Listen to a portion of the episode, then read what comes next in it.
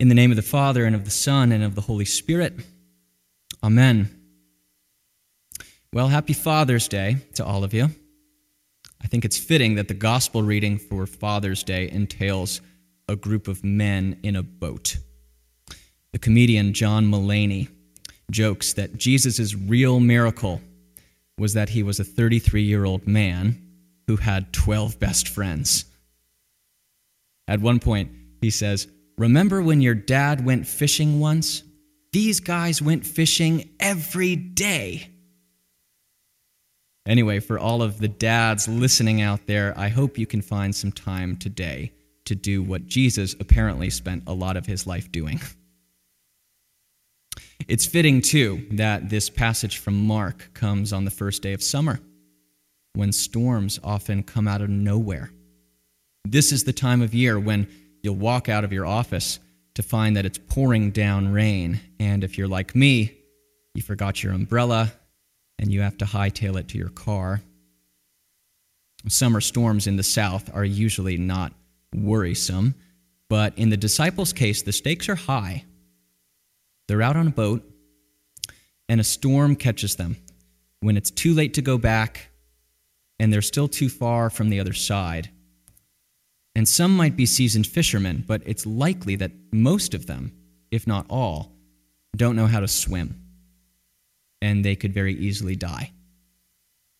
I think maybe in landlocked Charlottesville, a more relatable example for us is air turbulence. One minute you're flying high in the friendly sky, and the next minute you're almost thrown out of your seat. And these are the kinds of situations where people often imagine how they will react, but they really don't have a clue how they will actually react. They might think that they'll be measured and assertive, but that's discounting the real nature of fear and panic. It is in these moments when people are likely to say something from the depths of their subconscious. These are the moments when you get to the heart of the matter and what do the disciples say? What's the heart of the matter? Do you not care that we are perishing? Of course, they're probably implying it, but it's interesting that the disciples don't ask Jesus to help. The fact that the passage says that Jesus was in the stern, asleep on the cushion, shows that Jesus was not exactly first mate material at this time to their credit, you're not going to pray, Jesus, take the wheel when Jesus is passed out in the back seat. It's possible that it doesn't even cross the disciples' minds that Jesus can do anything to help. Their primary concern, at least according to the text, is whether or not he cares. Do you not care that we are perishing? Have you ever felt this way about God? Maybe you're experiencing something that is leading to your perishing, and you feel abandoned, and you wonder if God cares. That's often where hopelessness takes shape, because if nobody cares about you, then what's the point? Jesus' apparent indifference is the even greater problem that these men are facing. The root of their despair is that Jesus doesn't care about them. That's the heart of the matter. And then what happens? It says, He woke up and rebuked the wind and said to the sea, Peace, be still. Then the wind ceased, and there was a dead calm. This is a perfect illustration of how God completely defies our expectations. A typical hero in this story would be someone who would brave the high seas and navigate through the storm, someone who would encourage everyone to paddle harder. That's not what happens.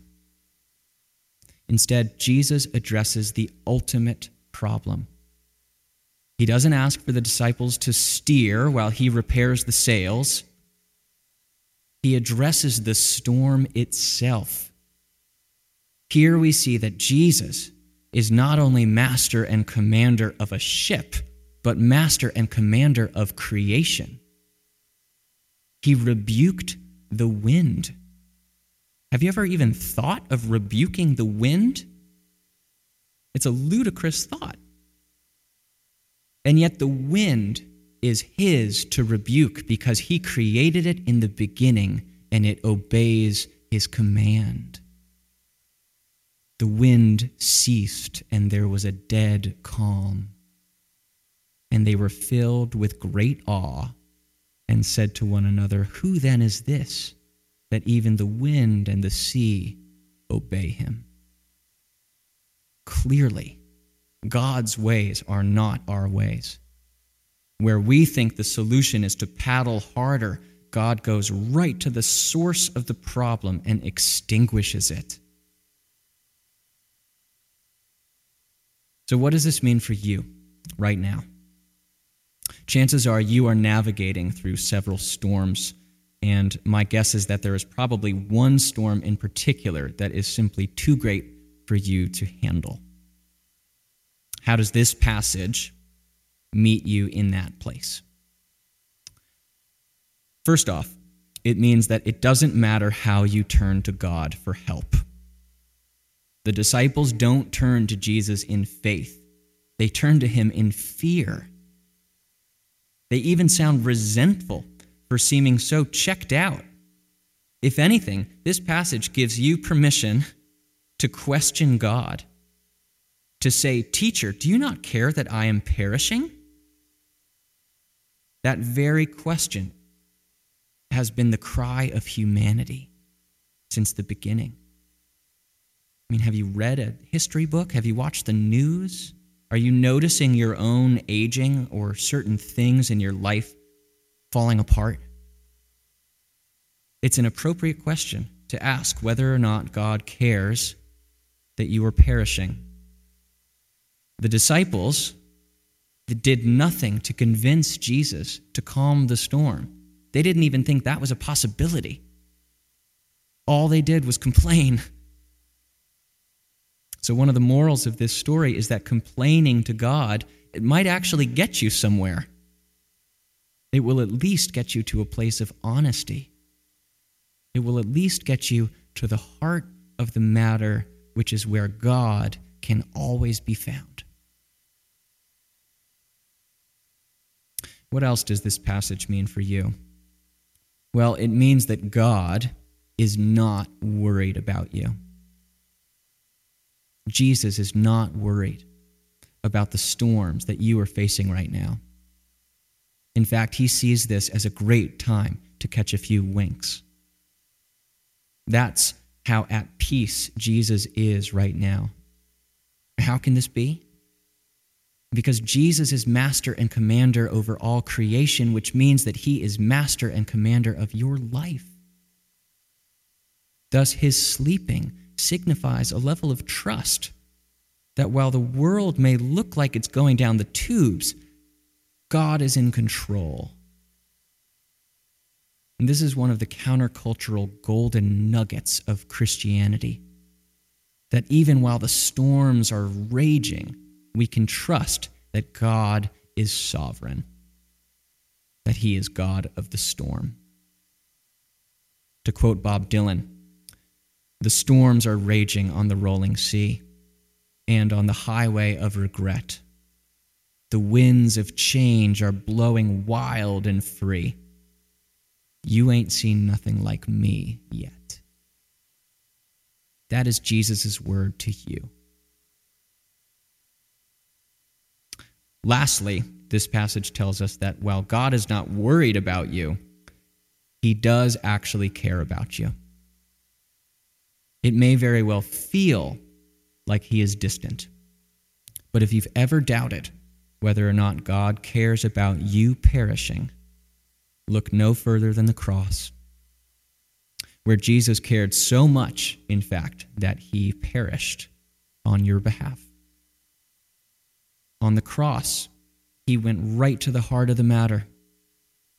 Human history's two unstoppable storms of sin and death which will inevitably capsize every ship, no matter how well rigged, were calmed. When we thought the solution was to paddle harder, Christ alone had the authority and audacity to do such an unthinkable thing as calm the storm. And it was not a collaboration. Jesus didn't give us a map to circumvent the storm. He didn't blame the disciples for not reading the winds right. He simply rebuked the wind and calmed the seas while the disciples just stood there and watched in awe. And the same goes for you and for me. You may be navigating through storms right now, but Jesus is with you. And there is nothing to fear. As the book of Hebrews says, we who have taken refuge might be strongly encouraged to seize the hope set before us. We have this hope, a sure and steadfast anchor of the soul. I'll close with a prayer from the Book of Common Prayer to be used in all ships in storms at sea. Let us pray. Most powerful and glorious Lord God, at whose command the winds blow and lift up the waves of the sea, and who stillest the rage thereof. We, thy creatures, but miserable sinners, do in this our great distress cry unto thee for help. Save, Lord, or else we perish. Send thy word of command to rebuke the raging winds and the roaring sea, that we, being delivered from this distress, may live to serve thee and to glorify thy name all the days of our life. Amen.